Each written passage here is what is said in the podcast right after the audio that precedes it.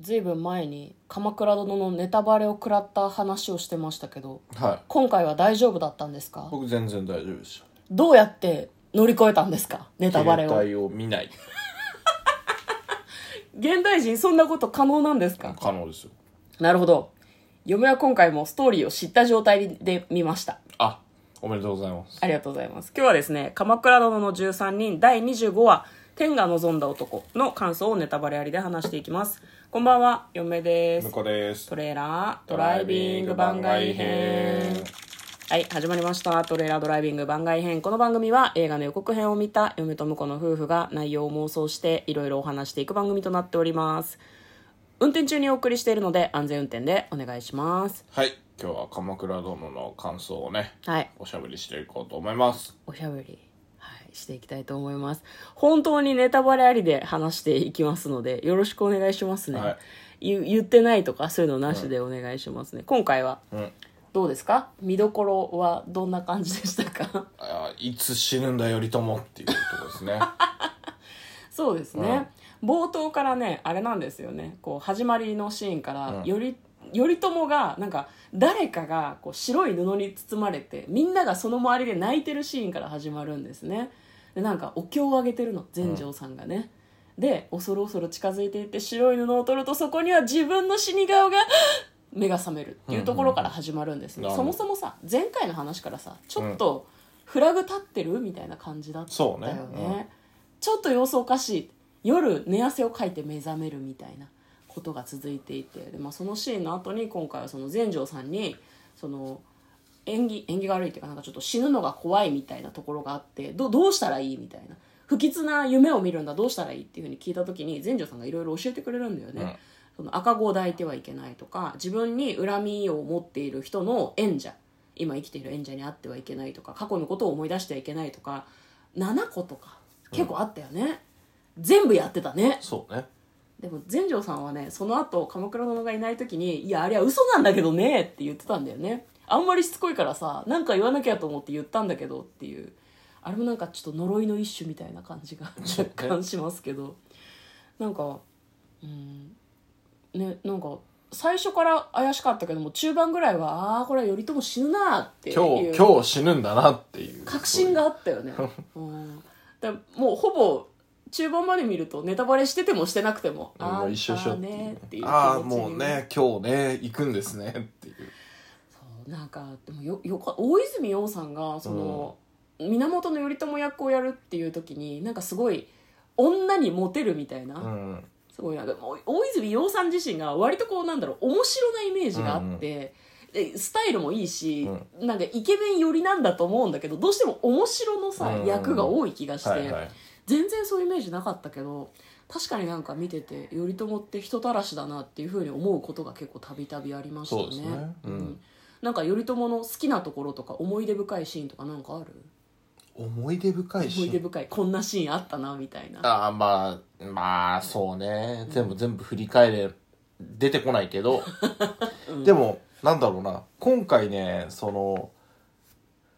何悪夢にうなされて、うんこう全成さんに詰め寄ってるあたりとか、うんちょっとあの後白河法皇がに乗り移ってる感じが僕はしてあー結構良かったと思いますねなるほどねそれは何あの呪われてるみたいな演技ってこと呪われてるのまあなんかいやあの追い詰められてるうんうんうんうん感じとかが、うんあのなんだろうな演演技のこうなんだろうな感じがあの西田敏行さんっああはぽくていはいはい、はい、後白河法皇うんうのんうね、んうんっていうところがなんかこううんあいいなと思いましたねへえ因果応報みたいなことそれともなんだろうな天下をこう統一統一はしてないんだけど全て人はみんなこう似たような最後を迎えるみたいな感じまあもうあるし、うんあの西田敏行さんの演技っていうのをなんだろうなあの初めて対面する時にうんすげえなんか緊張するっていうかうんうんうんっていうのをなんかあれだったかなツイッターかなんかでやったあツイッターで YouTube かなんかでやってたのかもしれないけどうんうんえ大泉洋うがんうーんあの語ってるうんうんうんところがあってなんかそれも合わせて、うんなんだろうなこうあちょっと西田敏行節が入ってるなみたいなああなるほどねみたいなところとかがちょっとその瞬間に見えた気がして、いやいいなって思いまじゃあそしたれね、は大泉洋さんがその西田敏行さんへのリスペクトでやったのかなっていうメタ的な見方とかもねちょっとあってってことかとかねそなうねるほどね、もしかしたら演出なのかもしれないけどね、まあ、全然関係ないかもしれないしわかんないけどね、嫁はもう死んでるシーンを見てあ脳卒中だってすごい思いましたあ今回のね、うん脳出脳卒中とか脳出血落と馬のか手術ね落馬してたけどなんか幻聴が聞こえるとかさ、なんていうのかなちょっと様子がおかしかったじゃん最近体調が悪いんじゃないかなっていうやずっと思ってたんだけど、最終的に喋ってたらろれつが回らなくなって、こうなんか回転性のめまいみたいになって落馬して死んだじゃんなんか病気じゃないかなと嫁はすごく思いましたね、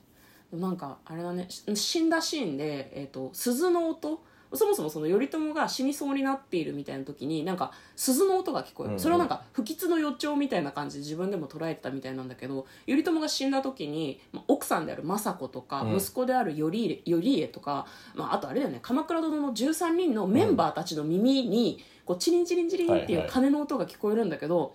なんか小栗旬が演じる義政うん義時、義時ね義時にだけ聞こえてなかったよねあそうだねそこあれはね、なんであいつが殺したんかいや殺したとかはないでもあの陸さんとかにもなってたから、うん必ずしも必ずあの13人ではないっぽいなとは思いましたけどねなるほどね、まあ、あとあれかね割とその小栗旬が演じてる義時には、うん義政義義時義時にはさ自分の心の内をちゃんと言ってたじゃん、うんうんだから何にもこう言い残すことがないから鈴の音が聞こえなかったのかもねあああなるほどねでもなんだろうなでも分かんないね、うんあのなんだっけ名前忘れちゃった中村獅童だうん中村獅童が演じている人にも「よしよしよしえ」じゃない「よりえを頼むぞ」って言ってたけど、うん聞こえてたもんね、なんでだろうかあれ嫁気になりましたね今後の伏線かな そうね、まああとはねあの今回実は落馬しただけで死んでない可能 性ある嘘でしょ 生きてんの落馬したけど、うんあの次回冒頭まではちょっと生きてて落馬してしそばらのくしてまから死ぬのまかな死にましたとかではなくて、うん目を覚まさずに、うんそのまま死ぬっていう数日で息を引き取りましそたうそうみたいなねそうのもあるかなと思いますね、うん、でも終わり方的に多分意識は戻らなかったろうなと思うけど、だって真っ暗になってなんかこうエンドロールとかもさ、うんうんいつもと違ったじゃん、うんあれはもうあれはもう死んだんだなと思いましたけど ねまあただ気になるのが、はいび病死だなって夢を思ったんだけど、う振り返ってみると結構直前にうんいろいろ口にしてるじゃん鎌倉殿が、餅を食べて喉に詰まらせたりとか、義時おのにぎり食おったり父ちゃんのおにぎりじゃない、お餅ですお餅ねあよそれは餅だけどよしその前にまあさか持ってのきた巴御前の和田殿が作った作ったおにぎり食ってたりとか食べたりとかお酒もさお父ちゃんと一緒そうにね飲んでたり、なんかその杯が小さすぎるみたいな話してて、うんで最終的に義政が汲んできた水を飲んでるじゃん、うんあれ汲みに行ってあげたのは政子が子供がお腹にいて危ないから、で八重さんは川で死んでるから、うんうんで心配してたと思うんだけど誰かが毒を持った可能性ないとちょまあっとまあまあ思そっうたよだよねね、いやどうなんだろうねでもそそういう演出ではなかったと思うけどうーんわかんないあの辺もなんか伏線として今後聞いてくるのかしらね、うんそうねうんまあ、その嫁は続きの話を知らないんですけど「あの吾妻鏡」を読んでいないので、頼朝が死んだ後が本番というふうにそうですね噂を聞いていて、これからとんでもないことが起こるという何それ気になるってすごい思ってるんだけどねなんか推しキャラが死なないといいなと思うんだけどそうだねみんない死やぬんむだろしうなろあのこの土壇場になって出てきた、あの堀田はいはいはい堀堀田張った張った堀田ああああはったはったじゃ張ないったけだったけど、うん